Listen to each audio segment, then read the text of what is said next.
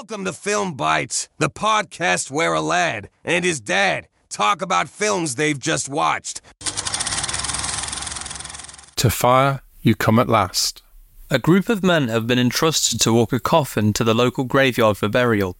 However, the path they must tread is no ordinary route. It's steeped in ancient folklore and superstitions that make many hesitant to walk it after dark. This was stunning. Wasn't it just? This is one of the most interesting things that I think we've seen in a long time. Hmm. And it's gracing the screen at Fright Fest. And you just think, where have you been? Yeah, Where have you been? Because this was an absolute joy. What did you think, Jack? completely agree. Down to the visuals, everything that was going off with the setting, the music and score was just beautifully composed. The actors were so captivating in their roles, I could actually believe the things that were happening. And the story was just so engra- I was so engrossed in it. I was just so interested to see where it goes next. And it isn't a long movie whatsoever as well. It's under an hour, 45 minutes, but it does a great job of just showing such a beautifully told and you know it, it's conveyed in such an eerie sense of just being a brilliant ghost story and that's just something that we absolutely needed It's that feeling of classic. It harks back to you've got elements of the hammer sort of Oh, stuff. You, but you go beyond that. You've got elements of things that were sort of the early horrors. It's beautifully shot on black and white. yes uh, which for a number of reasons is good from from their perspective because on a a short budget you're not going to necessarily be able to utilize some of the big lenses but what they do they kind of they have this beautiful setting hmm. and they use it extremely well. The black and white then just gives it an extra edge. And with the dialogue which i mean this is a dialogue heavy piece there's no Yes. doubt about it. And a lot of it's quite theatrical quite stagey but that actually is to its benefit. Oh definitely. Because given the setting of when it's set and the eerie nature of the story that it's actually telling, it just hits every note perfectly. Hmm. There's a beautiful score that underpins it. oh that score stays with me even after thinking about it it's it's a really good score that just captures that eeriness and that sense of dread It's haunting. Hmm. It's um, very much of its time as well using the instrument. yes and it's just a fantastic little feature. This hmm. we've obviously got a good little range of acting cast: Mark Carlisle from The Crown, James Swanton, The Thing That Ate the Birds. Uh, we've got Richard Rowden from Survive and Harry Roebuck, and they all do a, a really sterling job with the dialogue that they've been given. At no point in this film did I feel that there was a lag. Mm. No, no, no. It felt consistent. That was what was really interesting about this. At, at no point did I question it.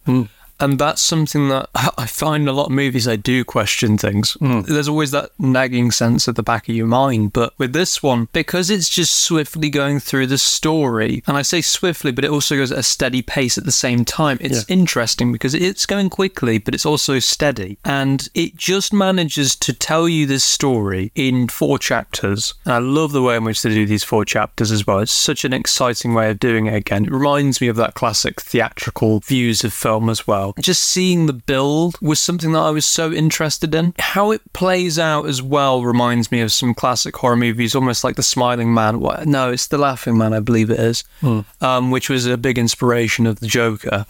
No, it was The Man Who Laughs, I believe, sorry Okay, um, that kind of build. It was a slow one, but it also was growing more maniacal and twisted at the end. Just an odd example of something that I know there. for me, the setting reminded me of the the, the Basil Rathbone. Uh, Sherlock Holmes Hound of the Baskervilles movie. That uh, yes, I have seen that. Um, but I think this did it in such a, an elegant way. Again, it's the seamless transitions that they put on screen. It's the way in which the direction has been taken and what's being looked at in the shot.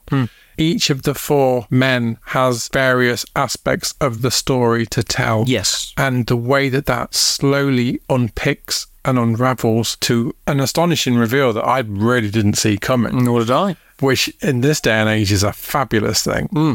It was just beautiful. It was just absolutely beautiful in the way that that was put together. And setting wise as well, with four men carrying a coffin to a graveyard. It's not particularly a narrative point that you would think of immediately. Mm. And that was what I was already finding striking. And I thought, okay, th- this already has me interested. The setting alone, the build, you know that these characters have something about them that's not going to be quite right. And boy, does it deliver. You might think something and you might get something right, but you won't get a certain bit right. And I think that's what you were talking about as well. We, we both thought, oh, okay, that was unexpected. Yeah. And boy, does it deliver. I think everything about this is just a palate cleanser from things we've seen prior. Yeah. With it being so short as well, it was just nice. It did its time well. At no point did it stagger, as you say, which is rare for movies to do that these days because there's always a little thing you have to point out. But this just felt like a really good classic horror story, a ghost story,